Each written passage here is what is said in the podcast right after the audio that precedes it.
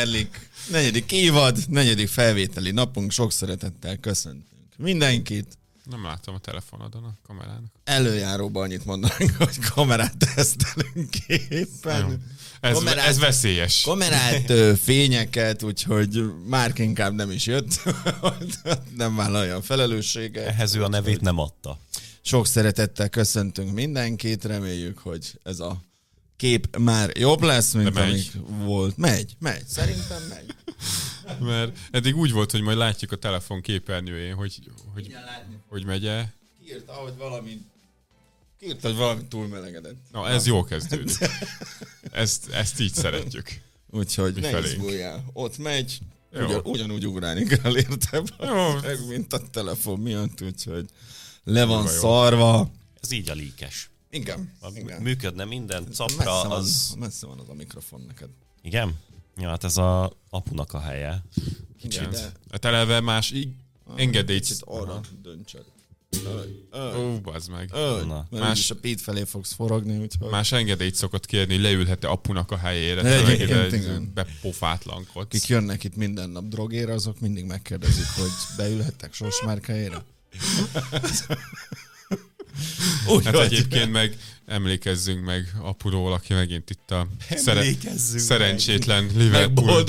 Apu. Szerencsétlen Liverpooli történések miatt megint eltávozott közülünk, mint ugye emlékszünk tavaly, amikor most az Arzenától kaptak, és mm. akkor elment inkább New Yorkba kísérni a bánatát, hát csak igen. velünk ne kelljen beszélgetnie. Hát most itt a Kajszédó meg a Lávia körüli cselekmények kényszerítették arra, hogy egy balatoni szanatóriumba elvonuljon.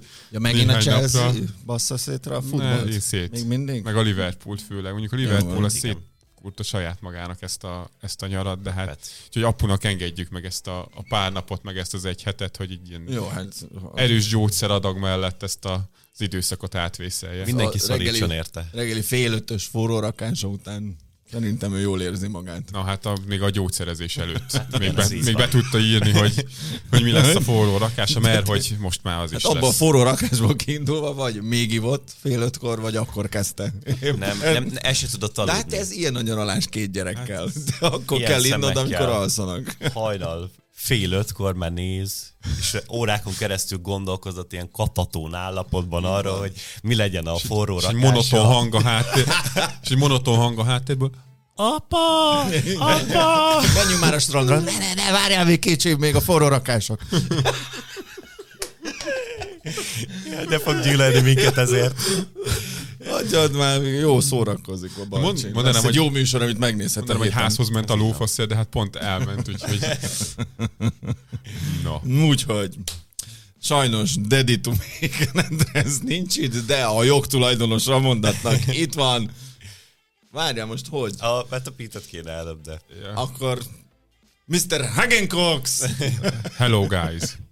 És a legértékesebb játékosunk, Váj Bence. Sziasztok! Üdv mindenkinek. Te pedig Porli Drón Gábor vagy, ha jól látom. Én Porli Drón Gábor. felvettem a nyaralós pólómat, azt, ahogy ezt így felvettük és megvágtam, én indulok is Ráckevére a szúnyog, szúnyogok közé, Na, Angyali hát szigetre, úgyhogy... Mindenki megy pihenni. Te szigeten volt, milyen volt Billy Eilish?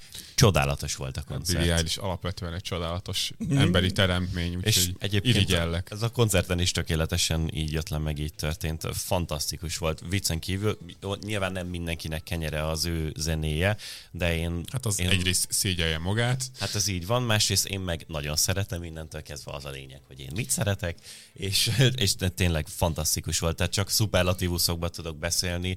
Az, hogy amilyen az ő zenéje, hogy ilyen nagyon privát az egész, meg átjön az albumokon is, ahogy a Finiasszal gyakorlatilag egy szobában írják a dalokat a tesójával.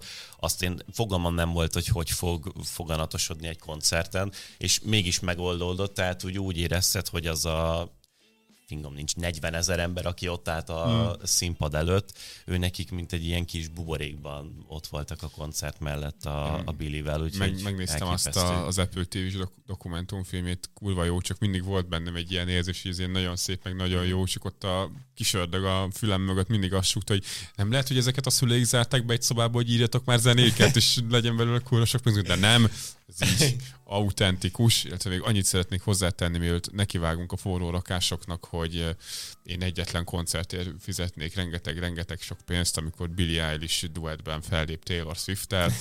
Engem ott a biztonsági őröknek kellene kirángatni, hogy ne szaladjak fel a színpadra. Jaj. Úgyhogy ez ne valósuljon meg soha, hogyha jót akar magának az emberiség. Előtte a Girl De legalább a focihoz értesz, ha már a zenéhez, nem?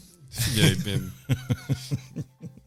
most jövő héten Blaha Louisiana-ra megyünk. Az, az egy nagyon jó zene. Szóval, hogy a, előtte a Girl Red nevű előadó volt a nagy színpadon, és hát olyan lányok voltak az elsősorban, akik hajnal hat óta arra vártak, hogy a Billie Eilish-t hát azt így megnézhessék, és volt egy csaj, aki azek elájult, mert gondolom nem készültek arra, hogy ételitallal, és a csajnak a nagy színpadon, a szigeten meg kellett állítani a koncertjét 10 perc, miközben arról mesélt, hogy milyen volt a nyara, míg a biztonságiak helyrehozták a csajt az első sorban. Hát akkor megérte ott ülni reggel 6 óta. Nekem ez mindig akkor vicces, mikor a, elmegyek busszal a Budapest park előtt, és. Valami full random izé, koncert van, és délelőtt tízkor már ott csövelnek, azt mondom, miért az meg? Tehát Nem itt, tudom. Na mindegy. Ezt én sem értem.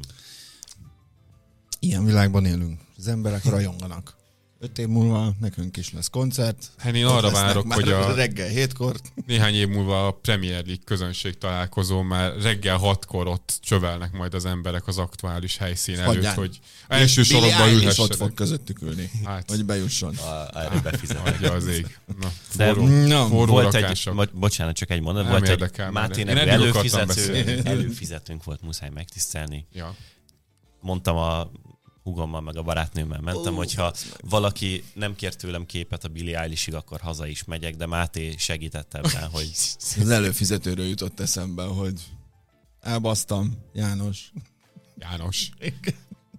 Mert múltkor szólt, hogy azért küldött nekünk valami ajándékot, de megcsinálják a kibaszott magyar postánál, az meg, hogy itt állnak az ajtó előtt, és hogyha nem tudnak ha. bejutni, bazd meg, nem az, hogy fölhívják azt a kurva telefonszámot, ami a rendelésben van, bazd meg, semmi, elviszik a csomagot. Igen. Kétszer megcsinálták, hogy zárva az ajtó, és leadták a csomagot a postán, én még minden nap elfelejtek elmenni, érte, bazd meg. Úgyhogy János, Marátszó. Ő meg, pedig... már, ő meg már rám írt, hogy te basszak, hadd izé, vagánykodjak már a haverjam előtt, menj már előzőre a kurva csomagért. Hát meg eleve, hát és meg, ha nekünk küldött valami szépet, Nyugatinál van, és megint elfelejtettem, geci. De hát megint, akkor... bazd meg. De már Dorinának is szóltam, hogy szóljál rám, bazd meg. Én elfelejted. Hát, őt kell megverni. Mi is. Pedig az előfizetőink ajándékokat hoznak nekünk, meg minden, és erre ez a, hát, ez Jucit, a hála. Jucit kell megverni, bazd meg, ő nem szólt. Forró rakások, mert úgy érzem, hogy nincs, nincs itt apu, és már nem veri az asztalt, hogy haladjunk, haladjunk már. már. Na menjünk már! Honnan jött? Na, Bence, szeretnéd kezdeni a forró rakásoddal? Persze. Aztán apuét is bemondjuk. Én megígértem, és tartom is az ígéretemet. Ilyen szempontból nem lesz túl izgalmas, ám de annál nagyobbat szóló forró rakásom van. Eddie Howe ezt a szezont a szezonnak a végét már nem a Newcastle kispadján fogja hát ez a Aston Villa 5 lemészárlása után még forróbbnak hat, mint, mint egyébként. Uh, ugye megtartjuk a szabályokat, tehát szorzókat rakunk Így rá, és attól függően, hogy mennyire érezzük forrónak az adott rakást. Zsomek majd megint összeszámolja, hogy az előző szezonban is köszönjük szépen kedves Zsomek nevű előfizetőnek. Ezt hagyján neki, lehet, hogy kéne adnunk valamennyi fizetést most már. Mert hát, hogy egy ingyen előfizetést, mert... Az nem, az, ja, nem, az, az nem jár senkinek. Akkor... Az csak ti kaphattok, az előfizetés az érték. Hát az a baj. Csak mert Zsomek mondta, hogy ő megcsinálja a TikTok csatornánkat is. Hú, hát akkor viszont muszáj hát akkor lesz. A, ez nektek levonás, nyilván, akkor... fejenként.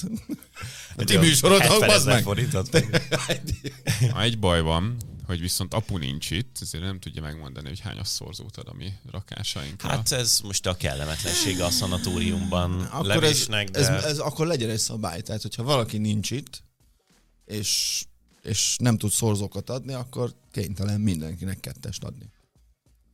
Hát ez, ez kijátszható, mert akkor olyanokat fogunk mondani, hogy... Ha nem jön senki, itt fogok küldni egyetül, csak elkülditek a forró rakást. Na, az műsor lenne, bazd meg. Így van. jó, hát akkor sós meg. Ú, már kettest adsz erre? Azt a mindenit.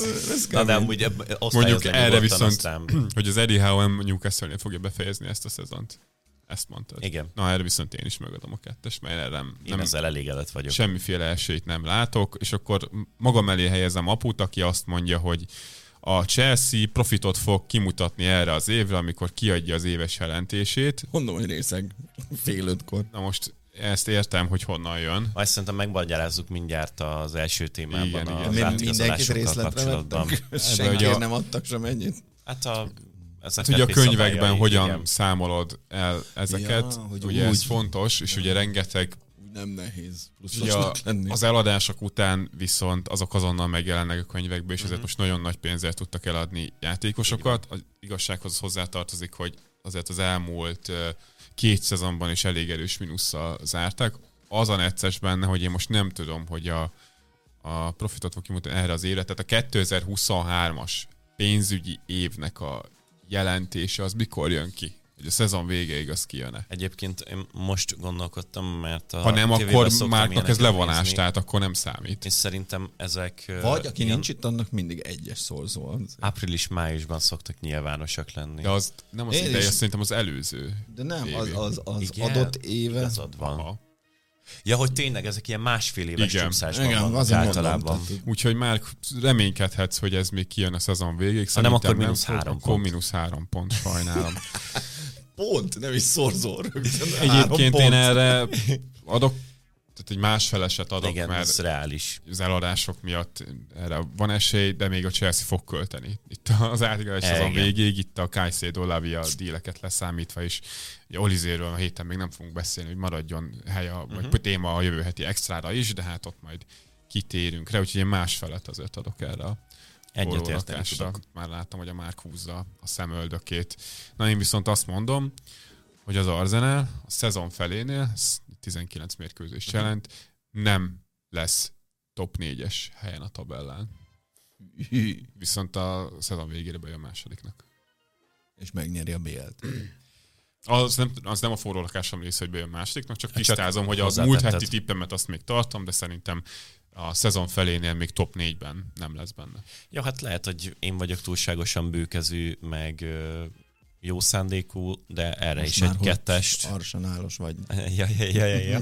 szóval egy kettest meg tudok ajánlani. A, azzal értem, hogy miért mondod egyébként, mert rengeteg munkája lesz az ártétának e, idén, a Timbernek sérülése volt, meg hát azért ez eléggé kísérleti egyelőre ez a csapat, de ettől függetlenül és szerintem a többi rivális miatt még mindig előrébb van az hmm. Arsenal, és nem fognak tudni ennyire hát. kibukni. Azért mondom, hogy ez messze menőkig egy jó vastag tipp, egy kettes szorzót visszaajánlok Jó kezdtük rá. egyébként a szezont. Timber sérüléssel. A City is jól kezdte egy De Bruyne-vel. Kurva jó. Ahogy csodás. Erről majd szerintem beszélünk. Gyorsan repkednek itt a 100 millió. Ezekről a sérülésekről majd szerintem beszélni fogunk a, a harmadik témánál, uh-huh. és akkor aputól is köszönöm szépen a kettes szorzót így yeah. és akkor most kell elmondani azt, miről nekivágunk a témáknak, hogy múlt héten ugye kiment egybe a szezon beharangozó, de hát tartjuk magunkat továbbra is ahhoz, hogy az első idézőjelben sem fő téma az mindenki számára továbbra is ingyenesen elérhető, illetve két téma pedig viszont csak az előfizetők számára lesz megtekinthető, illetve meghallgatható. Ez a két téma az Árzanának a taktikai változtatásait uh-huh. fogja érinteni, illetve beszélünk arról, hogy ezeknek a nagyon hosszú ráadásoknak van-e egyáltalán értelme itt a Premier League, meg akármilyen mérkőzések, ezeknek mi a hatása, mit szeretnének vele elérni, mik a tapasztalataink ezzel kapcsolatban. A fő témánkat pedig Gabi Butaság. mindjárt felvezeti számunkra. Egy rendes futball szurkolónak mert be van állva úgy a hólyagja, hogy 45 perc plusz kettőt bírunk, és utána vécére kell menni. É,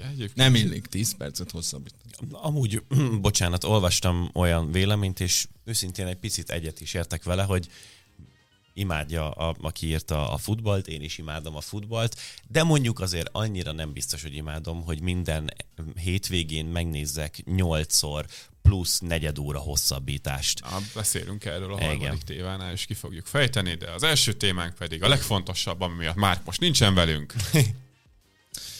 A Chelsea és a Liverpool két fontos összecsapást is megvívott az elmúlt napokban. A pályán az eredmény döntetlen lett, a pályán kívüli harcot viszont egyértelműen a Chelsea nyerte.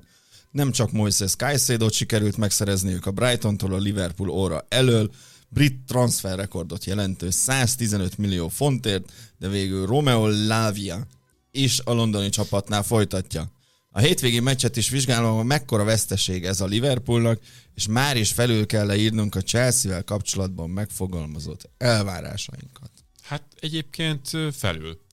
Tényleg? Szerintem... Hát közben vettek egy félkezdőt a két műsor között. Igen, itt egybe akartam venni, hogy akkor beszéljünk ezekről az igazságokról. Na, hozok nektek inni. Jó. Reggelit kértek? Nem kérek, köszönöm. Nem, azt... Elvágott valami, mm, Bence? Nem. Szigetre egy kis egyél már valamit olcsón és Valami legyen. Ja, ja, ja. Ez a, rakjak valamit a hasadba? 2600 forintos perec után egyél már egy e, valami egy hotdogot tettem, amikor már nagyon a végén jártunk az estének, mert... Ez 2500 forintos deal. Belefért? De jó, akkor De azon kívül alig is ittunk. Tavaly is voltam a szigeten, és amikor felébredtem reggel, és ránéztem az OTP banknak az alkalmazására, mm. akkor egy olyan dupla szívrohamot kaptam, hogy mennyi pénzt sikerült elbaszni egy közepesen jó estéért, úgyhogy idén ennél sporolósabbak voltunk, hát, de a Chelsea Reméljük, hogy a Chelsea-nek nem egy közepesen szar estéért sikerült elbaszni ezt a rengeteg sok pénzt, ezt a 115 millió fontot, és akkor gyorsan ezt a kérdést én megválaszolom, hogy akkor az elvárásainkat felül kell írni, mert szerintem igen. Tehát alapvetően a Chelsea magának tolja fel ezeket az elvárásokat. Most, hogyha megnézzük, egy fél év leforgása alatt a, a Chelsea gyakorlatilag lecserélte a komplet középpályáját. Ugye a Jorginho, Kanté, Kovácsics helyett most van egy Enzo Fernández, Romeo Lavia, Moises Caicedo, ami egyrészt tehát egy sokkal fiatalabb középpálya, rengeteg pénzt költöttek uh-huh. rá, és hogy ideális esetben ez egy kurva erős középpálya. Most azt csinálta a Chelsea, hogy a Premier League-nek a két legjobb, legtehetségesebb 23 év alatti középpályását, azt megszerezték. Ami azért szerintem egy, azt mutatja, hogy itt ne úgy számoljunk a Chelsea, hogy nekik jó, most új csapat épül, top 6-ból oda kell érni, ami ettől függetlenül igaz. Tehát egy új középpályát kell fölépíteni, szinte a nulláról. Az Enzo van itt fél éve, most vagy egy, vagy egyből kettő olyan játékossal kell majd együtt játszani, akiket egyáltalán nem ismer, uh-huh. semmiféle kémia nincsen még köztük. Jó játékosok, ez tény. Csak hogy ilyenkor mennyire veszed ezt figyelembe? Hogy csak a középpályára az elmúlt fél évben elbasztál, idézőjelbe, mert szerintem jól költötték el ezt a pénzt, 300 millió fontot. Csak a középpályára, és akkor az Ugucsokút ide számolhatjuk még, a akkor Santos, az Andrei Santos ide számol, számolhatjuk még, akik meg szegény Ugucsokvub az meg, aki ide jön, és akkor leült a kispadra, és ja, hogy most mehetek a Strasbourgba. Strasbourg hát, szétváros, igen. Nem. Úgyhogy Alapvetően ez is a picit nekem a bajom ezzel a Chelsea modellel, mm. hogy nagyon jó, hogy 23 év alatti nagyon jó játékosokat igazolnak le, csak ezeket a játékosokat fel is kellene építeni. Az, hogy egy más hátára hozod őket, az nem biztos, hogy az ő fejlődésüket szolgálja, és például a Lavia Caicedo esetben is szerintem ezt fel lehet hozni, mert persze fel tudod úgy rakni akár ezt a középpályát, hogy Lávia Kajszéto, meg Enzo Fernández is fenn lesz egyszer a pályán, csak mondjuk e pont ebben a szezonban, ahol mondjuk Európa sincsen, és ki tudja meddig menetelsz mondjuk a Liga kupában, FA kupában, azért nincs annyi mérkőzés, hogy mondjuk mindenki sok játékpercet bele tudjon rakni a lábába, hogyha nem egyszerre játszanak, és azért azt még nehezen tudom elképzelni, hogy ők egyszerre lesznek a pályán mondjuk az első pillanattól kezdve, és mondjuk a Lávia fejlődését mennyire szolgálja az, hogy mondjuk a nála két évvel idősebb Kajszédó mögött most egy ilyen másodhegedű szerepet tölt be. Nagyon, nagyon, nagyon sok felé el lehet vinni ezt a témát szokás Fogunk szerint. is, ezért raktam ezt főtémának. E, igen, tehát itt bőven fogunk még másféle utakról is beszélgetni ezzel kapcsolatban, de ez egy tök jó ív, én is ezzel kezdtem volna el, hogy nagyon nehéz értelmezni igazándiból, hogy a Chelsea mit szeretne ezzel a projekttel, és nem azért, mert ne tudnánk értelmet találni ezekben az igazolásokban, csak egész egyszerűen ez egy megint egy ilyen a bőlékhez megszokottan egy teljesen precedens nélküli próbálkozás. Tehát az, hogy összegyűjtünk ennyi nagyon fiatal, hatalmas potenciállal rendelkező játékost, és az a gondolat mögött átféve a hiányzó márktól a gazdasági vonatkozásait ennek, hogy igazándiból amiatt, mert ennyire fiatalok, és mert ők már papíron Chelsea játékosok, és egy adott mennyiségű elköltött pénzzel, amit mi kifizettünk értük, kvázi belőttük az árukat, nem tudunk akkorát veszíteni gazdaságilag, hogy az ne, lehess, vagy azt ne lehessen helyrehozni az elkövetkezendő két évben, és nekünk nem kell tudatos játékfejlesztéssel figyelni arra, hogy az Andrei Szántosnak milyen kölcsönbe megy, hogyan játszik, meg nem tudom. Hát ideális esetben kéne, legalább kéne, erre. Csak hogy a Chelsea nem szeretne, és az egésznek az a lényege, hogy bőven megtehetik azt, hogy a Lavia, nem tudom, a kispadon fog kezdeni, vagy az Olisé a kispadon fog kezdeni, majd ezt mindjárt megbeszéljük, hogy ez három fős középpálya lesz, vagy sem, mert a keret most már ilyen kérdéseket is felvet. Hát meg a, a Liverpool mérkőzésen a Pochettino teljesen más csinált, Igen. mint amit az egész felkészülési időszakban, ez mondjuk nem volt egyedül, Igen. Ugye, majd az Árzán esetében beszélünk szintén erről, de ezek abszolút jogos kérdések, mert teljesen Igen. más, hogy kell felállítanod egyrészt a hadrendet, uh-huh. meg mhm. a profilokat, hogyha te arra számítasz, hogy akkor Lávia, meg Enzo Fernandez, meg Caicedo egyszerre lesz a pályán, mert akkor az Enzo Fernandeznek nem csak, hogy picit kell magasabban játszani, abszolút Sokkal. egy előre tolt szerepkörben kell ott lenni a pályán, és akkor nem egy szélső húzódik befele a, a széléről, és egy szélső hátvéd uh-huh. megy fel, hanem lehet, hogy az egy szélső hátvédnek befelé kell játszani a középpályára, a lábjá mellé, attól függően, hogy te hol akarsz uh-huh. mondjuk főényeket kialakítani. Tehát ezt a pocsettinónak meg kell oldania. Csak ilyenkor jön az, hogy most elköltöttél 300 milliót a középpályádra, Caicedo-t elhozta 115 ér, a láviát ilyen bónuszokkal együtt 60 körül. Uh-huh. Hát működnie kéne kurva gyorsan, és azt látjuk, hogy ez nem megy egyszerűen. De ez nem fog működni. Tehát, hogy itt ebben ez a buktató, hogy én azért nem, szeretem, azért nem szeretem az elköltött euró 10 milliókból elemzést, mert igazándiból csak amiatt, amilyen árcédulákat rátesznek a klubok játékosokra, abból rögtön azt gondoljuk, hogy ők egyrészt rögtön be tudnak illeszkedni, másrészt meg innentől kezdve ennek a csapatnak hirtelen duplára nőtt a potenciája, vagy nem tudom. Tehát, hogy ezek a játékosok kurva drágák, nagyon jók és még jobbak lesznek, de én személy szerint ettől nem változtattam meg azt, amit a Chelsea-be belelátok idén, mert olyan szempontból, hogy hol tartanak a karrierjükben, a Caicedo és a Lavia pontosan ugyanaz a játékos, mint akiket igazolgat a Chelsea. Van az egyikükben kb.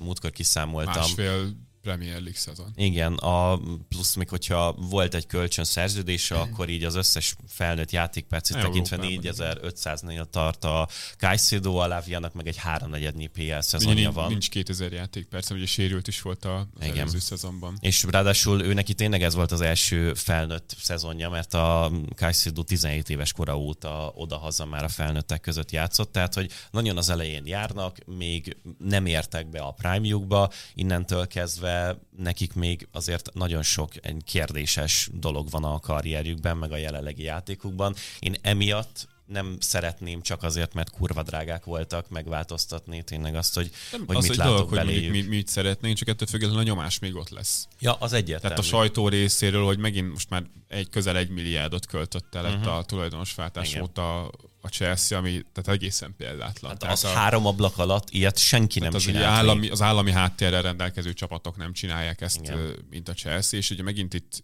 figyelembe kell venni, hogy itt szem előtt elsősorban az átigazolási összegek vannak, uh-huh. amik kiemelkedően magasak olyan játékosokért, akiknek nagyon minimális tapasztalata van, akár felnőtt szinten, és, és picit ki akarok térni tényleg a pénzügyi részére, uh-huh. hogy ha már Rapu nincs itt, és ő ezeket szereti elmondani, hogy egyáltalán hogy tudják ezt megcsinálni. Egyrészt ugye ebben a szezonban a Chelsea nem szerepel Európában, tehát az UEFA-nak a Financial Fair play rövid távon az igazából neki kurvára mindegy, mert, mert nincsenek ott. Uh-huh. A, a másik fontos része, hogy amiről ezt, bocsánat, szintén beszéltük nagyon sokat, hogy könyvelés szempontjából, hogyha te megveszel egy játékost, és a Chelsea továbbra is köti ezeket a rendkívül hosszú szerződéseket, tehát a caicedo is valami 8 éves szerződést, Igen. sőt plusz egy opciós év, 2030 uh-huh egyik szóló szerzés és opció, opcióval 2032-ig, valószínűleg a Láviát nem jelentették be hivatalosan, Elég de valószínűleg neki is egy nagyon hosszú szerződése lesz majd. Ez ugye azért jó, mert le tudod bontani a könyvekben. Ugye az UEFA módosítása szerint a Caicedo Lavia déleket már csak 5 évre tudod. Ugye ez van. a szabálymódosítás pontosan a Chelsea miatt érkezett meg. De a PL-nél nem. A PL-nél még nem. Ők is tervezik ezt a szigorítást, mm. hogy az átigazások összegét az ő saját financial fair play szabályaikon belül csak 5 évre könyvelheted, de ettől függetlenül adhatsz 8 éves szerződést mm. egy játékosnak, ami olyan szempontból megint előnyös lehet a Chelsea-nek, hogy 8 éven keresztül neked megvan egy játékos idézőjelbe fix fizetésért, mm. és az értékét neked megőrzi, hogyha nem is válik be, de alacsony a fizetése, egy sztárjátékoshoz képest, mivel fiatal, ezért elviekben könnyebben is túl tudsz rajta adni, nem kergeti el a potenciális evőket, mint mondjuk Lukaku, aki már 30-hoz közeli, de legalább ilyen 300 ezer font körül keres, tehát lényegében senki nem tudja leigazolni a legnagyobb csapatokon kívül, és a legnagyobb csapatokat ért csak a Premier League csapatait, meg a Saudi csapatokat, mert senki más ezt a pénzt nem fogja érte uh-huh. kifizetni. A fiatal játékosokkal ezt meg lehet csinálni,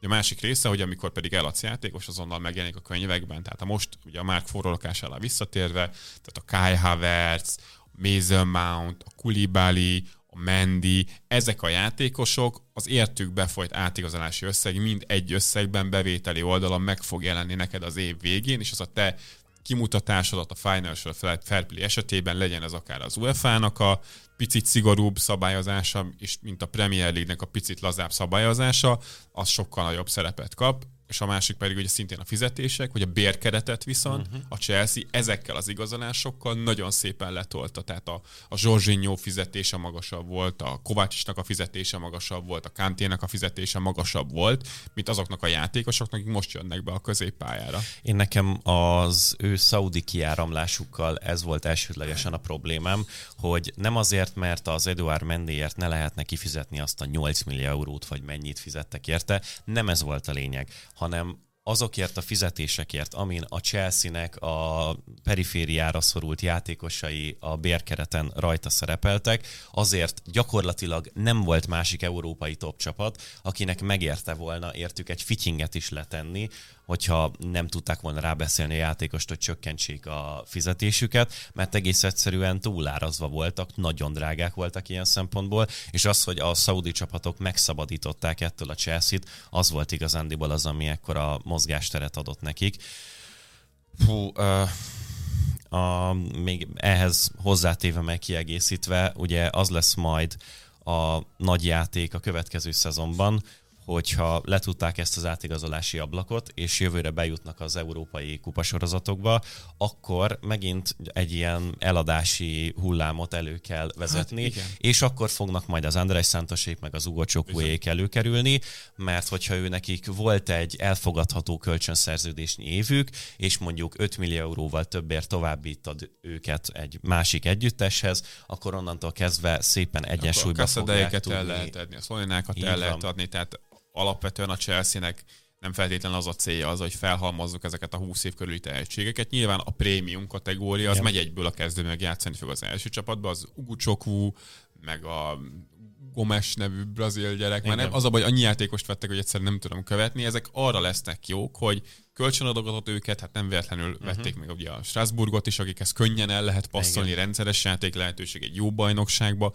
felépíted őket, az értékét megőrzi, és akár profittal ezeket a játékosokat még el is tudod adni, hogyha minden jól megy, és így bevételeket uh-huh. megint csak tudsz azonnal realizálni. Ez ugye az ideális szenárió, Igen. hogy ez így működik, hogy minden évben eladogatunk annyi játékost, aki megőrzi az értékét, nincsen nagy fizetése, hogy ezeket a az amortizációs költségeket ki tudjuk mm. egyenlíteni, mert most eladták a Mountot, eladták a Havertzet, rengeteg játékost, sok pénzért, hát csak ezek a szerződések gördülnek szépen tovább, meg ezek az átigazolási díjak gördülnek szépen tovább a következő évekre is, és hogyha te jövő nyáron is még akarsz ehhez igazolni, azt is figyelembe kell venned, hogy neked a könyvelésben ott van még a Moises Caicedo is, Igen. ott van még a Lávia is, és ahhoz jön hozzá a további átigazolási díj, tehát ideális esetben ez működhet, továbbra is, amit elmondtunk januárban, és ez egy óriási kockázatvállalás, Elképesztő. hogy ez bejön-e, de hogyha bejön, és mellé még te össze tudsz rántani egy működőképes csapatot, és, és előbb-utóbb leállsz azzal, hogy mondjuk fél évente lecseréled a teljes keretet, és most, hogy már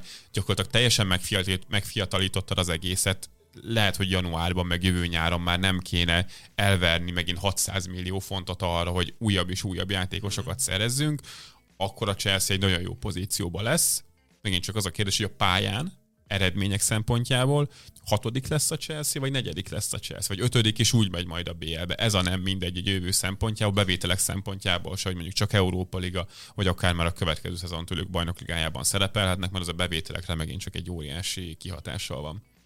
nagyon-nagyon sok fog múlni nekik azon, hogy be tudnak-e jutni a BL-be, és a Pochettino felé így most már elnézve ezeket, és nem is igazán az igazolásokat, hanem a pénzügyi hátteret elnézve egyszerűen kell, szüksége van arra a Chelsea-nek, hogy az megtörténjen. Viszont ez tényleg óriási kaszinózás, hogy arra fogadok, hogy tovább fogok tudni csinálni egy folyamatot, amit semmi nem zavar meg, és minimális szerencsétlenség mellett egyszerűen tudok vele haladni előre hát amiben azért általában az élet erősen bele tud szólni. És akkor szerintem itt lehet visszakanyarodni ténylegesen a játékos keretre, hogy a, az Oliszé azért egy fura igazolás, miközben nyilván értjük, hogy az Enkunkut megpróbálják pótolni. Egyrészt ugye az Oliszé októberig sérült lesz, ez a, az egyik, amivel mondjuk az Enkunkut... Szerintem bele nem, az, de Oliszéről jövő héten akartam beszélni, de a, csak a, azért szeretnék ö, csak róla beszélni, mert hogyha nem érkezett volna a Levie, akkor azt mondom, hogy az Enzo hmm. és a Caicedo nyilvánvalóan a dupla hatosa a Chelsea-nek, és akkor előtte ez a papíron felírva 4-2-3-1, aztán majd beszélünk a meccsről. Azt is hozzá hogy... kell tenni nyilván, hogy a, a Chelsea-nek alapvetően így a kisöprések után a mélysége is nagyon szar a középpályára, tehát itt a mérkőzés kapcsán fontos szerep lesz majd Conor Gallaghernek, akinek egyedüli hatost kellett itt játszania, Igen. és hát Édes jó Istenem. Az nagyon kellemetlen, de én azt gondoltam, hogy azért ennyire nagyot nem fog költeni a Chelsea, és mondjuk itt marad a tényleg a Santos az Enzóval, meg a Kajszilóval felváltva játszani hatost három bajnokin, vagy valami ilyesmi lesz kelleni fog a Lavia hosszú távon. Nyilvánvalóan azért az, hogy van három kiváló belső középpályásod, az se az Arsenalnál, se a Manchester City-nél nem egy ilyen elképzelhetetlen A Lavia szempontjából azt szerintem nem, nem baj, hogy nem fogja végigjátszani mondjuk kezdőként a szezont. Ugye Liverpool esetében is beszéltünk róla, hogy oké, okay, hogy megveszed a Laviát, mondjuk rábízni egy felnőtt szezon után egy mondjuk 60 meccses szezonnak mondjuk a 80%-át kezdőként, az lehet, hogy egy picit erős Bátor, lenne igen. neki. Csak szerintem nem mindegy, hogy mondjuk egy 30 éves Fabinho helyett téged bevezetünk, vagy van előtted egy 21 éves mm. Moises Caicedo, akivel neked igazából meg kell küzdeni a helyet, és nem rossz a verseny, Igen. sőt, az az abszolút jó, és hosszú távon BL-ben, hogy ilyen mélységed van a középpályán, az nagyon sokat fog számítani. A játékos fejlődése szempontjából nem mindegy, hogy itt a korai szakaszban, amikor Láviába is még meccseket kellene rakni, uh-huh. akkor mennyi lehetőséget fog kapni mondjuk tényleg egy Caicedo mellett, egy Enzo Fernández mellett. Nekem ennyi a gondom vele, minőség szempontjából, sőt még profilok alapján is azt mondom, hogy ez egy tök jó deal, mert a Lávia is egy kurva jó labdaszerző, a Caicedo is egy kurva jó labdaszerző, itt ugye a a megszerzett labdák számát nézzük, akkor itt a Caicedo meg a Lavia volt a uh-huh. legjobb a, a Premier League-ben átlagban. És a labdával viszont tök más csinálnak. Tehát a Lavia inkább az, aki Igen. statikusabb, kiforog a nyomás alól, és lepasszolgatja a labdákat, de nem egy kifejezetten progresszív játékos, hogyha progresszív, nem. akkor inkább pedig cipelésekkel teszi mindezt. Hát egy Manchester City hatos, ott nevelkedett a gyakorlatilag a Rodrinak egyelőre az olcsósított változata, meg atletikusabb nála. Hát a Caicedo viszont egy passzer. Nyilván itt a Brightonnak a, a játék stílusa azért erre alapvetően ráerősít. Mm. Tehát a Lavia egy hát fiszül-faszul működő Southamptonban nem biztos, hogy annyira Igen. ki tudta domborítani a támadó erényeit. A Caicedo viszont egyik legdominánsabb csapatban focizott az előző szezonban, és ott a nyomás alatt gyors döntéshozatalt azt abszolút magáévá tette, amikor támadó harmadban kellett játszani, akkor progresszív tudott lenni. Uh-huh. Tehát ezt a passzjátékot azt inkább a Caicedo tudja most belerakni, ezt a nyomás tűrőkészséget, cselezőkészséget, még inkább a Lavia. Tehát azt mondom, hogy ha hármas középpályán rakott fel ezeket a játékosokat, még arra is azt mondom, hogy, hogy az működik. egy működőképes trió profilokra teljesen rendben van. Ja, én ezért mondtam, hogy én az Olicének az igazolása előtt egy picit kérdőjellel állok, mert oké, okay, biztos variálni fogja, lesz, amikor dupla hatos lesz, és akkor valamelyikük csücsül, de azért ott van a Madueke, az ilyes rajtad maradt, szélső hát, támadóként. Sterling még ott van. A ugye? Sterling ott van, akit hát játszatni kéne, szegény hát, nagyon szenved, mint a kutya a Chelsea-nél, és ezért Liverpool nekem... nagyon jó volt. Hát igen. Uh, de beszéljünk akkor arról a meccsről, mert tényleg a, majd jövő héten hát megbeszéljük az Liverpool szempontjából ennek a, az egésznek a kellemetlenkedését itt a Chelsea részéről, hogy konkrétan szétbaszták mindazt, amit hát kapkodva próbáltak elintézni. És még a meccs előtt szerintem ez fontos kiemelni, hogy ami a Liverpoolnál történik, az jelenleg az ős káosszal egyenlő. Nem tudom, emlékeztek-e, amikor a Smatkénak a kinevezésénél beszéltünk arról, hogy ő neki milyen szerepe lehet, és most így, hogy a Márk nincs itt, így merem ilyen nagy erőkkel verni a melkasomat, hogy szerintem az én elképzelésem az közelebb állt a valósághoz, hogy a klub gyakorlatilag vet magának embert, aki intézi a tárgyalásokat, akármilyen szigorú öreg ember ez a smátke, és hogy mennyire ellent fog mondani a klubnak. Biztos van olyan dolog, amiben a konkrét jelölteknek, vagy a célpontoknak a kiválasztásában ellentmond neki, de hát azért nagyon úgy tűnik, hogy ténylegesen megtörtént ez az átalakulás a Liverpool székházon belül, hogy az egykori vezetőségből, akik a koloppal ö, egyeztetve azért az alapvetően az ő céljaik, meg elképzeléseik mentén Dominik esetében is azt hallottuk, ki. hogy igazából a Kloppnak az embere volt, Igen. és ő szerette volna. És hogy igazából a tényleg a Klopp irányítja az egészet, és most már nem úgy történik, hogy a vezetőség oda megy hozzá csekkoltatni, hanem ő kér, és akkor alá dolgoznak az elvileg fölötte lévők, meg alatta lévők is egyszerre, ami szerintem egy nagyon rossz irány. Jürgen Klopp elindult az Arzen Wengeresedés útján. ami 2023-ban nem egy követendő példa. Nyilván ezt megint csak különböző jelekből láthatjuk, hogy valószínűleg ez történik meg néhány információ alapján, de itt a Liverpoolnak az ügymenete az minden Igen. szempontból arra enged következtetni, hogy itt az edzői stábnak és azon belül is nyilván Kloppnak azért elég erős szava lett a játékos kiválasztásnál, és persze mindig az edző szava, hogy kell-e, nem kell az, az fontos, csak amikor már az is az irányadó, az nem biztos, hogy mindig a legjobb döntéseket szüli, Igen. és mondom ezt úgy, hogy itt tehát leszoptuk a Liverpoolt, a, az Alexis McAllister, meg a Szoboszlai leigazolások, hogy fú, hát ezek a játékosok, ezek mennyire illenek ebbe az új játékrendszerbe. Így és, már nem. És, és a, illenének bele, csak hát mögöttük semmi nincsen rendben, és itt jön be az, hogy te tudsz tervezni előre, és persze játékrendszert váltottunk, kell két nyolcas, oké, okay, megvannak, csak hát mikor megjöttek a szaudiak, hát azzal viszont nem terveztünk előre, hogy most mindkettő olyan játékost eladjuk, aki ebben a 3-2-2-3-ban itt a bal oldalon a hatos posztján bevethető, és azt el fogjuk adni. Már pedig olyan ajánlatok jöttek a Hendersonért is, nem főleg a Fabinhoért, hogy egyszerűen hülye lettél volna visszautasítani, és akkor belekerülsz egy olyan szituációba, hogy nekem most gyorsan kéne valamit csinálni, mert nem, hogy egy játékos, de kettőt kellene hoznom ideális esetben, és ugye a Levia volt az, aki de mi is beszéltünk, hogy hát a Fabinho mögé tök jó fel lehet majd építeni, és talán át tudja venni akár mert a következő szezonban abszolút kezdőként a helyét, és szerintem a Láviával kapcsolatban így is tárgyaltak. Uh-huh. Tehát ezek az ajánlatok úgy mentek be, hogy nekünk igazából annyira nem fontos most ez, hát itt van a Fabinho, csak hát elment a Fabinho, és még mindig így tárgyaltak uh-huh. a Laviáját a Southamptonnal, hogy hát jó, csak nekünk a kezdőbe kellene egy ilyen játékos. És a végén két szék között sikerült a pad alá beest, mert hogy jó, akkor viszont hozzunk egy olyan játékost, akit azonnal be tudunk rakni a kezdőbe, és az a Kajszédó.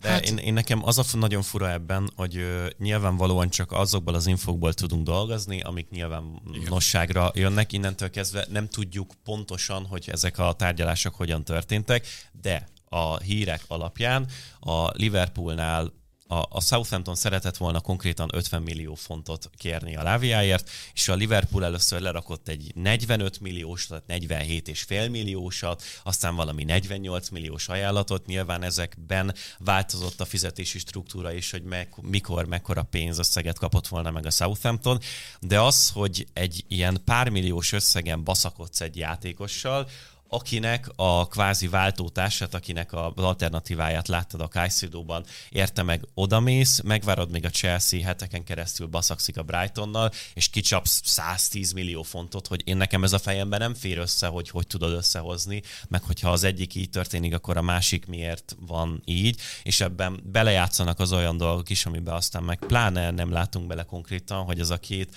amerikai klubvezetés hogyan próbálta meg, hát igazándiból hogyan fogalmazzak szépen szépen segbe baszni egymást ebben a pár napban, főleg az érkező meccs előtt. Mert és aztán a, a végén látszott. ugye ott, ott állt Tony Bloom, aki ezt szépen végignézte, mint a Requiem egy államértek a végén abban a rendkívül nyomasztó és egyáltalán nem erotikus jelenetben, hogy dobálják a pénzt szegény Aha. Jennifer Connellyéknek, hát az Tony Bloom volt is a Brighton, amelyik a végén köszönte szépen, és akkor elfogadjuk ezt a 115 millió fontot a Chelsea-től, a Liverpool meg így járt, és ugye itt a két szék között a padaláz ebben rejlik, Igen. hogy megyek a láviáért, próbálom megszerezni, aztán gyorsan a Caicedo-ért, azért a Caicedo-ért, akinek a megszerzését a Chelsea gyakorlatilag már fél éve tárgyal, már minden megegyeztek a játékossal, és tényleg arra vár mindenki, hogy kifizessék azt a pénzt, amit a Brighton kér, és bejön a Liverpool, gyakorlatilag majd, hogy nem a nulláról, hogy akkor itt van a pénz, a Brighton elfogadja, hát csak a Caicedo azt mondta, hogy hát gyerekek, most itt Chelsea-vel minden le van zsírozva, meggyőztek engem,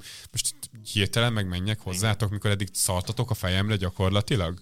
A Chelsea meg akkor jó, az meg, hát odarakjuk a pénzt most már tényleg, hogyha jött a Liverpool, és az a Brightonnak a részéről megint egy, egy zseniális ügymenet volt. Az a klub annyira csodálatosan működik, hogy elképesztő. És hát Legalább ők korrektek. Hát korrektak, korrektak a, Korrekt. a, a Dobozi utcában korrektak a Brightonnál, és hát szegény Lavia meg ott van, hogy hát Liverpoolnak mégse kellek annyira? Hát akkor a Caicedo meg kifizették volna a pénzt? Hát a, a kurva anyátokat, hát akkor megyek én is a Chelsea-ben, nekik is kellek. Igen. És tegyük hozzá, hogy a Chelsea viszont a Laviával kapcsolatban is már előző nyáron képben volt. Tehát ott is volt valami puhatolózás, gyakorlatilag néhány Igen. héttel azután, hogy a, a Southampton megszerezte a Liverpool ezt a, az egész középpályás ügyet a Láviával, meg a Caicedo-val, azt valami borzasztó amatőr módon intézte. És az az igazság, hogy összességében én most ezért a Chelsea szurkolók megint csak nem fognak kedvelni, mert hát, hogy végül is ők ugye megnyerték mert ezt a párharcot. De azért mondom, hogy én, én tényleg sajnálom, nem kipicizem a Chelsea-t, csak nem gondolnám, hogy ezután, a tárgyalási sorozat után azt lehetne mondani, hogy bármelyik csapat jól végezte a dolgát. A Brighton, a Brighton volt az meg egyetlen, igen. végül jó igen, a, de hogy a Liverpoolra meg a Chelsea-re értve, egyik klub sem reálisan, realisztikusan jó alátámasztott alapokon vitte végig ezt a két játékosért folytatott tárgyalássorozatot, mert hogy amit el lehet Nincs baszni, Hát nincsen. A saját szempontodból azt tényleg sikerült, hogy felveresd más klubbal a pénzt, amit ki kell lett volna fizetned ezért a játékosért, hogy a szurkolóid megőrüljenek amiatt, hogy mi történik, és hogy el fogják ezt veszíteni, hogy a lehető leghosszabbra nyújtsd az egész tárgyalásokat, úgyhogy itt mind a két klub nagyon-nagyon vakon volt, és én nekem nem jó nézni azt, hogy tényleg úgy nézett ki, mint hogyha két amerikai kovboly a lovon, így az ostorral csapkodnának egymással szembe, és hogy a két top 6-os Premier League csapat igen, gyakorlatilag ezt játszotta, hogy ki fogja gyorsabban agyonbaszni az ostorral hát, vagy ezt a chicken, ezt a chicken game hogy melyik rántja el a végén a kormányt. Úgyhogy e- ezek nem jó működések. A Chelsea-nek nem így kellett volna intéznie, előbb meg kellett volna egyezni egy ennél picit alacsonyabb díjért a Még mielőtt a Liverpool. Vagy a Liverpoolnak pedig vagy előbb be kellett volna szállnia ebbe az egészbe, vagy pedig egy más célpontot ki kellett volna nézniük maguknak, és nem belemenni abba, hogy így fölajánljuk, és utána meg óriásit bukunk, miután egy napig mi voltunk az internetnek a királyai. Hú, az de kellemetlen ilyenkor, amikor kibasztunk a Chelsea-vel. Elhappoltuk az orrok előtt. És jött, jön, jön Caicedo, hogy én amúgy nem szeretnék nálatok focizni, most már inkább a Chelsea-ben szeretnék focizni. Na ez a kellemetlen.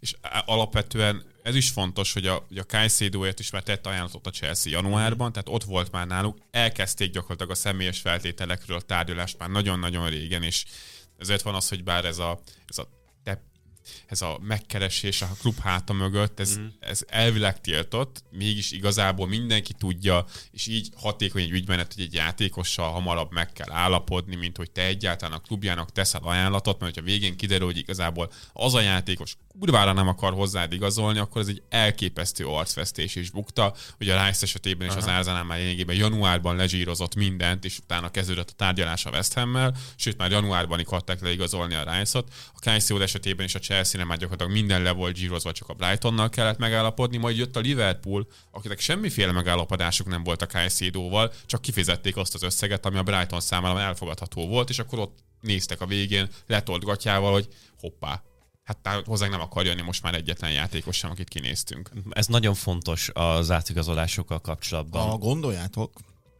Igen. összetudlak titeket hozni egy játékos ügynök kellene talántán? Aki el tudná mesélni, hogy beszélgetni hogyan dolgokról? a hmm. szoboszlai játékigazolás. Hmm. ha gondoljátok. Biztos vagyok benne, hogy a Dominikkal is már jó néhány nappal előbb a Liverpool el, elkezdte a, vagy héttel, majd ezt a Gabi megmondja. Ne, ne, jó, jó, jó. Nem romanózok. Szóval az a lényeg, hogy a, az NBA-ben van egy ilyen szabály, temperingnek hívják, amiért konkrétan meg lehet büntetni csapatokat, hogyha bebizonyosodik, hogy ők az... a futballban is. E, igen, az elvileg van. Elvileg van, itt is elvileg van az NBA-ben is, hogy a, a szabadügynök piac nyitása előtt tárgyaltak a játékossal, és utána mindig úgy történik, hogyha mondjuk nem tudom, kedden éjfélkor nyit magyar idő szerint ez a piac, akkor egy perccel később beszoktak jelenteni egy ilyen 26 játékos már a teljes Gyors, hatékony tárgyalás. Igen, ott mm. úgy, úgy képzelem, hogy esetlegesen nem abban az egy, egy percben született meg az egész, úgyhogy mindegy, ez egyszerűen így működik. Emberek dolgoznak a fociban is minden oldalról, a játékosok is emberek, emberi preferenciák alapján döntenek sokszor, és a klubvezetésekben is emberek dolgoznak. Innentől kezdve az ilyen szubjektív faktorok azok a, nagyon fontosak. A Moises Caicedo esetében azért ő, az ő egész környezete az mindig egy ilyen rejtély. Egy kicsit, mint a túl lenne árazva, nem?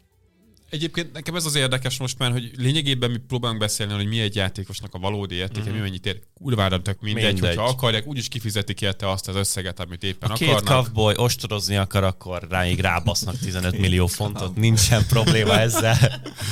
Tehát, van néhány van még néhány klub, amelyik nagyjából próbálja a piacot kijátszani azzal, hogy belövik a játékosnak a valódi értékét, és akár az alatt megszereznek játékosokat, de a piacnak a tetején viszont olyan szinten szarnak bele ebbe az uh-huh. egészbe, hogy mindenért ki. Ha kell, akkor és nagyon kell, akkor kifizetjük. Legyen az a Declan Rice, legyen az a, a Moises Caicedo, vagy Lucas Paketa majd, hogyha Jó, esetleg arra Isten. kerül a sor. Az, az egy szomorú történet lesz, hogyha a Paketér is ennyi pénzt kiad a, a Manchester igen. City. De nagyon is... jó játékos, csak nem 120 milliós játékos. Igen, igen, ilyen squad playernek nagyon jó lenne a Manchester City-ben, mondjuk 40 millióért. Mm 80 milliárd kevésbé, de majd róla beszélünk, hogyha véletlenül valóban leigazolja a Manchester City.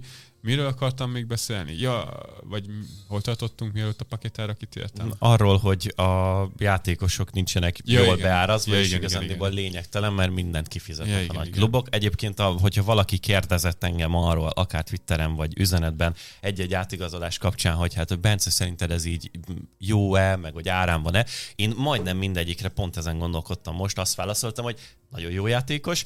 Szerintem ezért drága, meg ennyit nem ér, de kifizették, úgyhogy nagyon nem tudok vele mit kezdeni. Kb. az összes top 6-os nagy igazolásra ezt el lehetett mondani, hogy hát amúgy ahhoz képest, mint amit én képzelnék, így a fejünkben alkotott sztereotípiák alapján, hogy kiért, milyen mennyi idős játékosokért melyik poszton mennyit kéne kifizetni.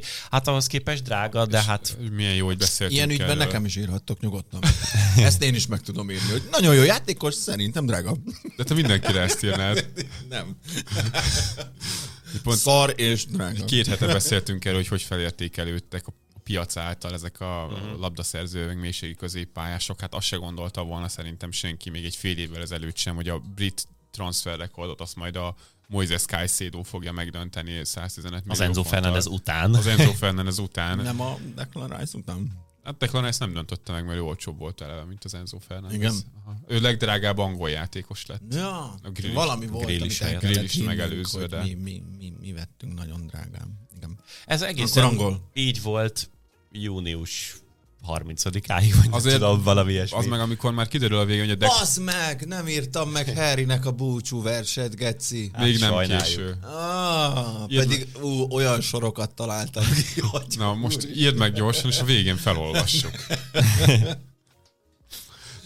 Szóval én azt nem gondoltam volna, hogy így augusztus közepére a Declan Rice azért már nem is tűnik olyan soknak 100 millióért. Igen a Caicedo is egy, egy kurva jó játékos. Még ez az egészhez, mielőtt már tényleg rátérünk a, a mérkőzésre, így 40 perc után, hogy a Smatke tárgyalási módszerei hát egyelőre nem túl hatásosak, és nem csak azért, mert sikerült itt tényleg a két cég között a, a faszba beleülni, hogy a McAllisterre egy kivásárlási árat fizettek ki, a Szoboszlajért megpróbáltak tárgyalni, hogy akkor szintén ne a kivásárlási árat kelljen kifizetni. Aztán érte. lepengették. Majd gyorsan inkább kifizették a határidő előtt, hogy ne emelje még tovább az árát a Leipzig. Tehát két játékos, akit megszereztek, kifizették a kivásárlási árát, és mindenki más, akiért valamilyen szinten tárgyalásba léptek, vagy azért, mert nem egyeztek meg a játékossal, vagy azért, mert a klubban nem egyeztek meg időben, mindkettő ment a kukába, és most ilyen B meg C opciókkal próbálkoznak majd a piacon, mert valakit egyszerűen hoznod kell, csak innentől kezdve ez már nagyon szarul néz ki.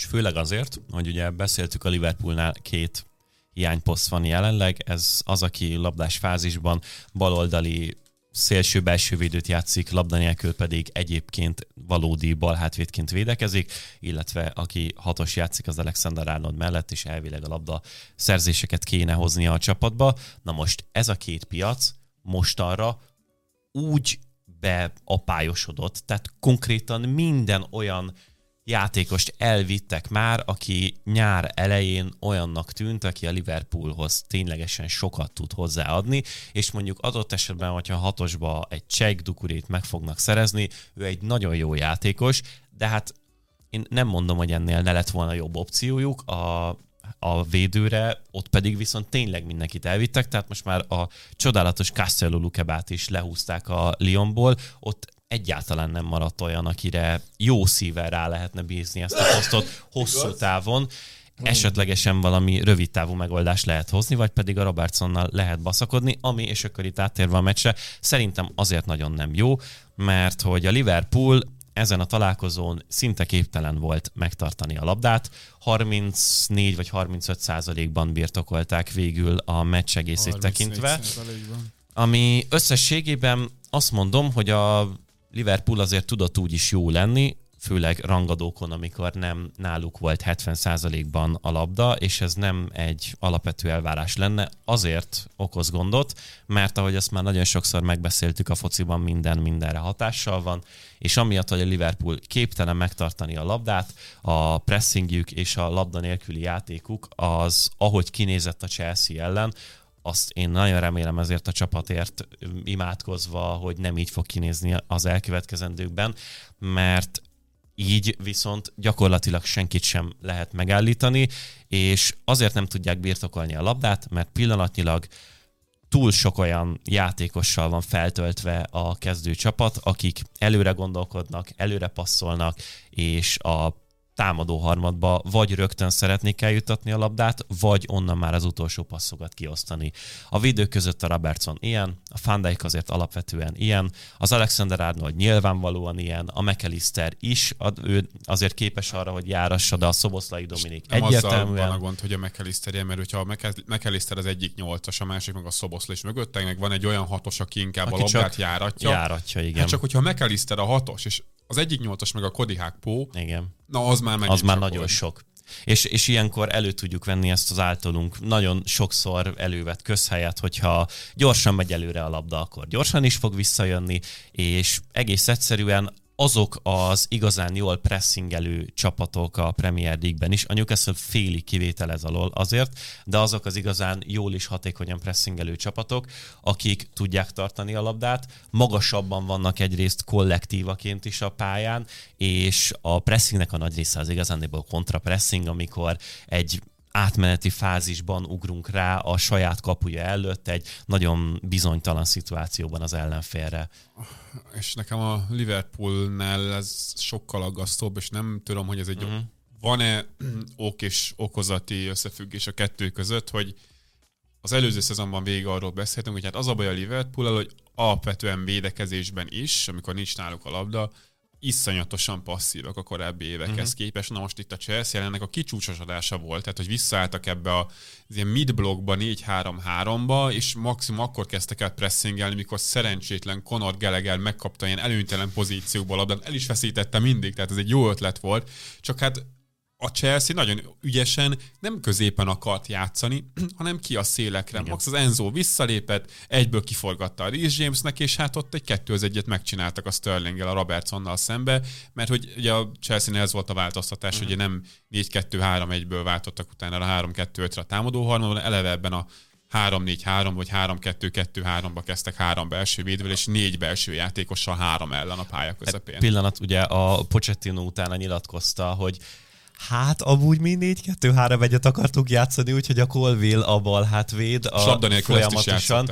És tényleg labdával ez elég elcsúszott. A tök mindegy, minek hívjuk, a Pit meg én másnak olvastuk le amúgy, ahogy a Twitteren láttam, én ilyen aszimmetrikus 3-5-2-nek láttam, mert hogy a, a Sterling azért nagyon visszamozgott, a Chukwell meg, meg nominálisan középpályás. Négyen voltak a középpálya három ellen. Igen, az volt a lényeg, hogy a, tényleg hárman voltak a három belső védő hátul, és az Enzo meg a Rhys James voltak azok, akik tehermentesítették a Gelegert, aki, hát, akit hát betettek hatosként, mert a Pochettino végig őt játszotta hatosként a felkészülési időszak során. Mert ezért kellett a Lávia is. Igen. Ezért kell a Lávia, mert egyszerűen nincsen ilyen játékosuk, de a Gelegernek egyetlen egy dolga van, a lehető legegyszerűbb és leggyorsabb módon tovább pöcizni a labdát, és közben figyelni arra, hogy nem egy rossz labdaszerző, és megpróbáljon ütközni, de egy egyébként ő nem irányít, tehát ez teljesen eltolódott a jobb oldalra, a Chilvellék a túloldalon magasabban voltak, és akkor így állt fel hát a Chelsea. A lényegében a Chelsea játék az arra épült, hogy a kitesszük valahogy a jobb oldalra a labdát, Igen. a középpálya közepét ezt kikerüljük, ott megcsinálunk egy 2 egyet a Robertsonnal szemben, utána, mivel 2 van a Robertsonnal szemben a védelemnek tolódnia kell, a hosszú oldalon meg szabad emberként jön a Chilwell, vagy jön középen a Nicholas Jackson ezekre a beadásokra. Amúgy nagyon érdekes a ez a cikcakkolás, ahogy így megy a támadásépítés, a Unitednél pont fordítva volt a Wolverhampton ellen, ahol az igazán nagy forgások az a Lisandro Martineznél, a Luxónál vannak, meg a Mount is sokszor visszalép. De szarul nézett az ki, majd erről beszélünk Nagy, Majd erről beszélünk a Unitednél, tényleg csak nem, nem akarok abba belemenni, de hogy ott elképesztő sok helycsere van a labda kihozatali a fázisban, és ott történik az, hogy a sóék oldalán van a labda progresszió, és a Bruno Fernandes Fernandessel, meg az Antonival a túloldal van, a jobb oldal van túltöltve, és akkor a Garnacho ilyen elképesztő izolált szituációkban a meccs nagy részében tök egyedül volt a bal oldalon, és onnan kellett volna cseleznie, úgyhogy ez egyébként érdekes, nem tudom, hogy így lesz-e idén sok csapatnál, hogy ilyen cikcakolásban jutunk előre felé. Persze egyébként ez amiatt is van, mert hogy korlátoltak a lehetőségei annak, hogy milyen játékosokkal hogyan tudsz építkezni, úgyhogy nem gondolnám, hogy ez egy ilyen alapterv lenne, amire rá kéne menni. Igen, és ugye az a baj nekem, a, a főleg a Liverpool esetében, hogy ez ugyanaz volt, mint az előző uh-huh. szezonban, hogy ez a...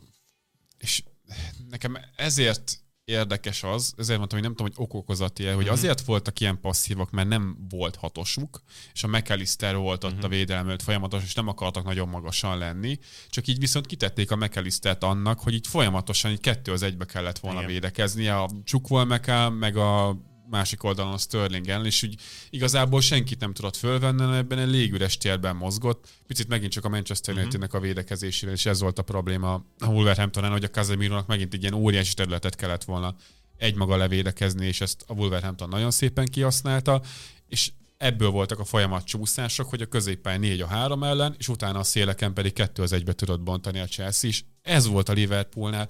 Az meg az előző szezonban is, hogy egy 4-3-3-ban az ilyen box középpályák ellen felálltak, abszolút passzívan, és ugye Newcastle-nél ezért mm. más ez, mert ők is 4-3-3-ban vannak labda nélkül. Hát, hogy kurva Viszont ők mennek, mennek, mennek, azonnal nyomáson a labdán, egyszerűen nem kapsz levegőt, és az Aston Villa is ezzel megfojtották, uh-huh. mert egyszerűen hiába a Villa is egy, ezzel a boxsal próbálkozott, csak picit aszimmetrikusan, ott az egyik szélső jött be, és a Diaby helyezkedett a, a Watkins mögött, de hogy egyszerűen nem volt idejük, meg levegőjük eljutatni a labdát előre, mert olyan gyorsan ott voltak, és nyomással helyezték az ellenfelet. A Liverpool az előző szezonban sem csinálta ezt, ezt láttuk, amikor a Manchester City ellen játszottak, és kaptak ki nagyon csúnyán. Láttuk az Ázanál, amikor az Enfielden az első fél időben gyakorlatilag hozzá nem tudtak szagolni a játék az utolsó pár percig, hogy mindig fölényeket sikerült elnök kialakítani, és most a Chelsea ugyanezt megcsinálta. A Liverpoolnál semmiben nem látom a fejlődést, labda nélküli játékban az előző szezonhoz képest, és nekem azért volt érdekes, hogy például a Tifónál a, a John McKenzie-k csináltak egy videót arról, hogy miért nem jó az a játékrendszer, úgyhogy az mhm. Alexander Arnold van benne középen, és arra próbáltak ráhúzni, hogy átmeneteknél milyen sok hely van mögöttem, mert nem ér vissza a Konaté mögé, de szerintem ez a kisebb probléma. Igen. Amikor a labdavesztés van, és hogy támad vissza a Liverpool, mert tavasszal ezekben a szituációban tök jók voltak, azonnal visszaszerezték a labdát, intenzívek voltak, akkor volt gond, és ez még akkor is megvolt, amikor átváltották a labdás játékrendszert, mert csak az változott. Uh-huh. Amikor labda nélkül továbbra is 4-3-3-ban állnak föl, emlékszünk az Aston Villa elleni mérkőzés, ott is folyamatosan létszámfőnyeget alakítottak ki Emeryék, mert a 4-3-3-ban egyszerűen középpályán folyamatosan hátrányban vannak, de agresszivitásra ezt nem tudják pótolni. És ugyan ez volt a Chelsea ellen. És mennyivel lett volna ez jobb? Ugyanígy passzív védekezés, és mondjuk a McAllister helyett a Caicedo állott a pálya közepén, és körülötte játszottak volna a két szélen, a két szélső hátvédelen kettő egyes bontásba. Lehet, hogy néha odaért volna a Caicedo, és gyorsabban be tudott volna segíteni, de rendszer szinten szerintem nem oldódott volna meg, és itt rendszer szinten van gond szerintem a Liverpoolnál, amikor nincsen náluk a labda, és felállt védelemmel kellene nekik megkezdeniük a labdaszerzést. Ne, nincsenek eléggé magasan, nem támadják a labdás játékost, emiatt a középpályás létszám hátrájuk, az folyamatosan kiütközik, és állandóak a csúszások. A Fandák kell csúszni, a mm. Konaténak kell csúszni, és szarában menve az egész. Szerintem ennek minimális köze van ahhoz, hogy most épp a labdával az Alexander állott középpályást játszik vagy nem játszik középpályást, holott labdával, meg például a Szalának a lesgójánál gyönyörűen kijött, hogy mik önnek az előnyei, Igen. mert a Csukval Meká ellen, aki tízesbe volt ebbe a 4-2-3-be, ki, megcsinálták a kettő az egyet, Alexander állott szabad volt, és beindította a Szalát. Uh-huh. Ennek így kell kinéznie, labda nélkül ott kurva nagy kondok vannak most a Liverpoolnál, amikor fölállnak. És zárójelben feltenném azt a kérdést ismét, hogyha Jürgen Kloppnak a labda nélküli játéka az nem működik, akkor mi marad valójában belőle edzőként, de konkrétan erre reagálva szerintem azért tökéletes a Caicedo-ról beszélni, a Leviáról. Már Liverpoolban? Hát ez azért... Csoda, ha ez volt a legaggasztóbb. A, a Manchester United is szarul nézett ki, de... De az egy nagyon jó meccs volt, azt néztem. Uh-huh. Jó csodálatos volt. a de, Wolves. de ettől függetlenül, hogyha ott a Ten Hag a sok új érkezővel le tudja gyakoroltatni azt, hogy hogyan működnek ezek a helycserék, meg egy kicsit igazítanak a rendszeren, akkor szerintem ott olyan hatalmas problémák Úgy nekem nem lesznek.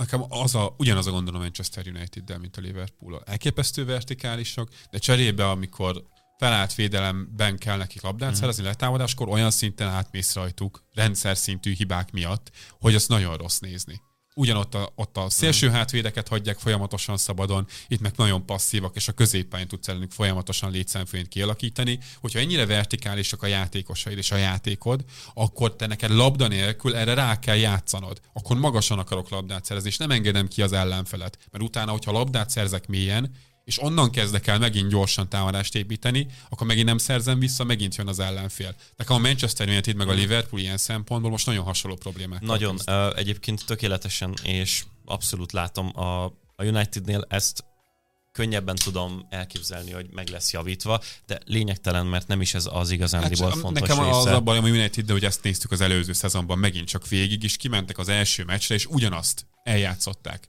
Egy frissült középpályával ugyanazt. Jel, jellegében ez, ez, ez értem, tudatos, hogy nem küldöm fel a szélsővédőket, nem tudok labdát szerezni, a középpályán óriási az őre miatt. Nekem nagyon nem tetszik. Nálam a Telhágnál ez már egy ilyen coaching probléma, vagy elképzelésbeli probléma. Mm-hmm. Nem akarok hosszan a Manchester Unitedről beszélni, tényleg csak nálam ez most az edzőt is megméri, mm-hmm. hogy oké, okay, most kaptál játékosokat, kaptál egy mountot, aki ugyanúgy 77%-kal passzol, egy 80%-kal passzoló Casemiro meg egy ugyanennyi Bruno mellé, tehát labdát ott te nem fogsz tartani folyamatosan, viszont akkor legyél intenzív és szerezzél labdát. A Liverpool meg ugyanez. És ugyanezek a gondok vannak ott is. Hmm. És nálam itt a Klopp meg a Tenhág esetében is ez egy ilyen nagyon-nagyon fontos szezon lesz. A Tenhág, hogy ebből ki tud-e lépni, és ebben tudnak-e fejlődni, a Klopp meg, hogy innen vissza tud-e hozni. És a már beszélt erről, hogyha a Liverpool ebben a szezonban is szar lesz, főleg a labda nélkül, akkor lehet, hogy jövő nyáron el kell gondolkodni azon, hogy ezekkel a játékosokkal már, mint a McAllister, uh-huh. a Szoboszlai, nem a Klopp az az edző, akivel te tovább akarsz dolgozni, de egy más típusú oh, ember kell. Aki mondjuk jobban ráfekszik a labdabirtoklásra, ahol nem, a, nem, akarsz, nem akarsz ennyire vertikális lenni, hát majd megnézzük, hogy ki lesz szabadon a piacon. Ugye Julian Nagelsmann még mindig kint van.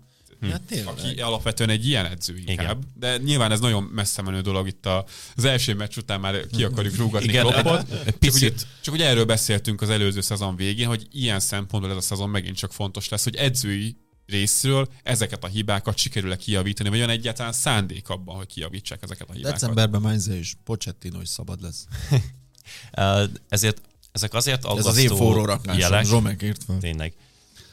Szóval ezek Kettes, azért kettes. aggasztó jelek, és azért fogalmazunk meg nagyobb problémákat a United-del, meg a, főként a Liverpool-lal szemben, mert oké, okay, papíron, hogyha azt mondom, hogy az Arsenalnak is, meg a Manchester Citynek is azért nagyon sok kérdőjel van a kezdőjében. Bocsánat, melyik csapat van kész? Egyik, egyik sem. sem. Abszolút egyik Még a Newcastle sem? Hát, az, ők vannak a legjobban egyben. Igen. Mert ők nem a kezdőbe a tonáli profilra illik bele.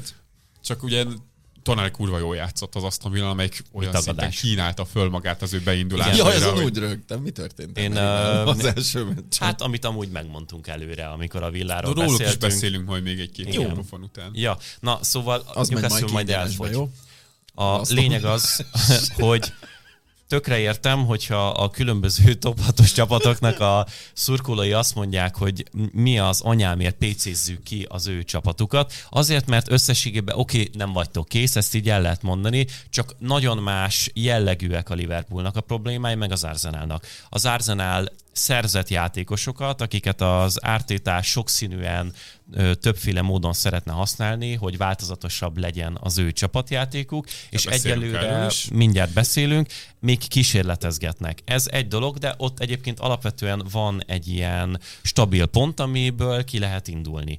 A Liverpoolnál, meg a Manchester Unitednél olyan problémák vannak, amiket megfogalmaztunk tavaly, amik látványosan gondot okoztak ezeknek a csapatoknak, és az, arra számítottunk, hogy az új igazolásokkal majd ezek megoldódnak, mind az új személyi összetétel miatt, mind pedig azért, mert az edzők látják, hogy ebből problémák vannak. Ezek más jellegű gondok, és az utóbbiak sokkal aggasztóbbak, mert igazándiból azt jelentik, hogy van egy probléma, amit vagy képtelen, vagy nem akar megoldani egy edző, pedig hát innen még mi is látjuk pontosan, hogy hát nem még működik. mi is. Hát, Jürgen, kurva Isten faszát már, Ez hogy nem látod.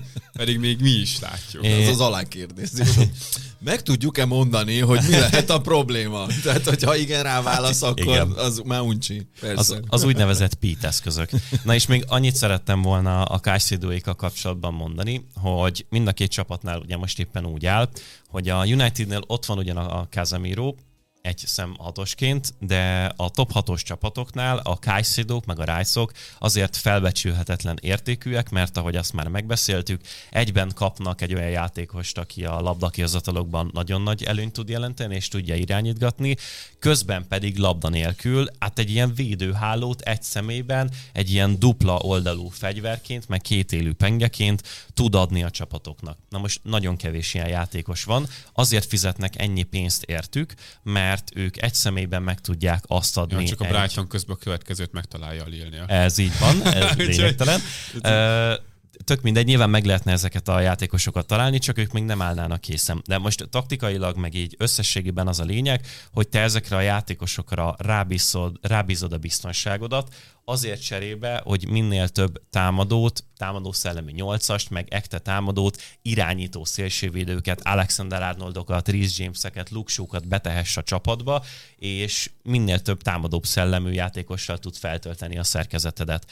Na most csak ugye, hogyha nincsen meg ez a játékosod, vagy pedig olyan, mint a Casemiro, aki azért nem képes ugyanarra, mint a Kajszidú minden egyes oldalról, akkor felötlik az a probléma, hogyha te neked nem agresszív és intenzív a letámadásod, akkor igazándiból tele vagy olyan játékosokkal, akik ekte védekezni nem nagyon tudnak, főleg nem, hogyha ő nekik a kapujuktól 35 méterre kell állni, és rájuk vezetik a labdát. Szóval vagy kurva intenzívnek kell lenni, vagy rendelkezni rendelkezni kell ezzel a hatossal, vagy pedig akkor ne igazoljál ilyen Minden játékosokat. mindkettőt csinálod. Vagy hát igazából igen, az az ideális, hogyha mindkettő van, de hogyha valami hiányzik ebből és hibázik, akkor egész egyszerűen megint belemész abba, hogy, hogy buktában vagy, mert lyukak nyílnak a csapatot közepén. Hát nekünk az a jó, hogyha egy csapat nem jó, úgyhogy köszönjük szépen a, a Liverpoolnak. Mert ők jelenleg most minden téren próbálják ezt a tézist bizonyítani. Hasonlóan jó témák a, voltak. Adták a muníciót. Ja, egyébként ezt mondjuk el, hogy az az egyik kedvenc. Azon szoktunk a legtöbbet röhögni, amikor a kommentekben, meg a chat részen ja. taglalják az emberek, hogy melyik csapatot utáljuk. Igen, az mindig. Nincs ilyen, higgyétek el. Vagy, vagy ha van, akkor a az Arsenal, a Liverpool és a Manchester City kívül az összeset. De most, ma, most nincs itt tapu, úgyhogy ma a Liverpoolt utáltuk, de a Chelsea-ről is inkább kérdéses dolgokat Igen. mondtunk, úgyhogy ma mindenkit utálunk. Hát, Igen. de vajon az Arzenált utáljuk-e? Hát ezt már csak azok fogják sajnos megtudni, mm. akik velünk tartanak de, az előfizetők közül. Ez így van, csak annyit még ha mondjunk el, mert hogy a Dominiknak a neve az körülbelül kétszer hangzott el. Annyit beszéljünk róla, hogy nem volt egy kifejezetten jó meccse, csak hogy egyelőre ez nem az ő hát, egyéni kvalitásai hát múlik. 36%-ban volt a labda a Liverpool, hát ez...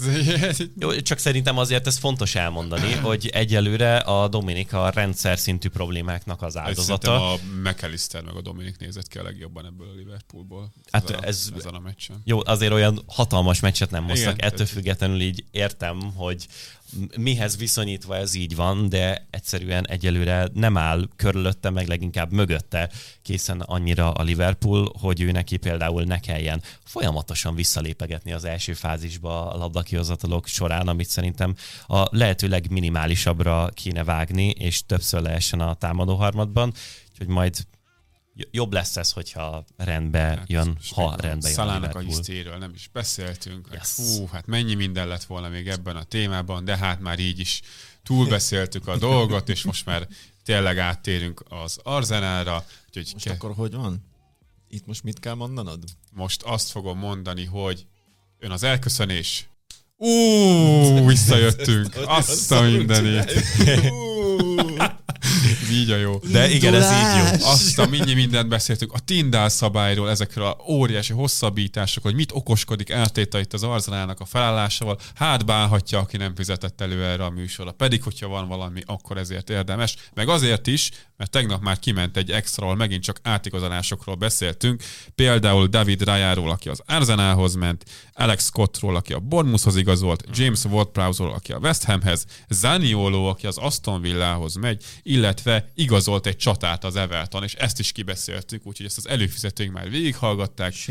Ha ti is szeretnétek, akkor premierleague.hu-n tudtok előfizetni ennek a műsornak a teljes verziójára, illetve az átigazolási extránkra is. Ez a hét most az Arsenal szurkolóké, aki eddig véletlenül nem fizetett előránk, az egyrészt ne legyen, másrészt meg Igen, szóljon. Így van, szóljon minden kis árzonálos haverjának. Tudjuk a budapesti szület miatt, hogy kurva sokan vagytok, úgyhogy fizessetek mindannyian, mert Na, ezen a héten... megint, Bence, az Isten faszát már beléd. Ez a, ez a legjobb komment, amit kaptunk valaha amúgy. A... De dolgozni kéne, gyerekek. Igen, dolgozni. volt ilyen, aki mondta, hogy undorító ez a kéregetés itt Youtube-on, a délutáni haveri beszélgetésetekért, ja, vagy valami ilyesmi volt. Az én haveri beszélgetésem, azok nem így szoktak kinézni. Az az az undorítóskodásaim a négyzeten. Ezt úgyhogy, tudom, ezt emlékszem. Mondjuk azért több pénzt kérnék. Mm. Sajnos már ő sem kommentelhet nálunk. Jaj, de kár, jaj, de kár. Mm. Mm. Igen, a haveri beszélgetéseinkre ennyit nem szoktunk készülni. Meg ennyi meg meccset nem nézünk meg, érted? Majd lesz egy, egy ilyen ultimate előfizetés, amin megkapja valaki a 30. születésnapomon készült felvételeket. De az, az milliós tétel. Az biztos. Nem értik az emberek, hogy mire akarjuk költeni ezt a pénzt, de... Drogra. de az, azt hiszem holnap, holnap már hivatalos, hogy majd jövő héten bejelentjük a tegnapi hírt. Jó. Meg azt, hogy veszünk egy tévét. Igen. És majd mutogatunk. Úgyhogy ezt a Chelsea-Liverpool meccset is majd, le, ha lesz tévénk, már vizuálisan is próbáljuk majd szemléltetni. Ennyi. Meg egy Bambi. A műsor figyelemmel. A műsor szóval- figyelemmel követése közben ne felejtsétek el, hogy nekünk az a jó, ha egy csapat nem jó, mint azt ismét demonstráltuk. És ha ránk hallgattok, akkor nem használjátok a bejáratot kijáratként. Ami még nagyon fontos. hogy minden játékos rendszerjátékos. nem hagyjuk beszélni, tessék, elköszönésbe most, két most túl beszéltem megint, de apu, apu részét elvittem én. Bence meg ugyanannyit beszélhetett. Hát de jó, végül is. Szerint. És ha már vonalazni kell, az nem les. Köszöntük szépen a figyelmet, érkezünk jövő héten is, akkor már lesz. Fatárral? Lesz, daddy. Fatárral? Daddy is coming.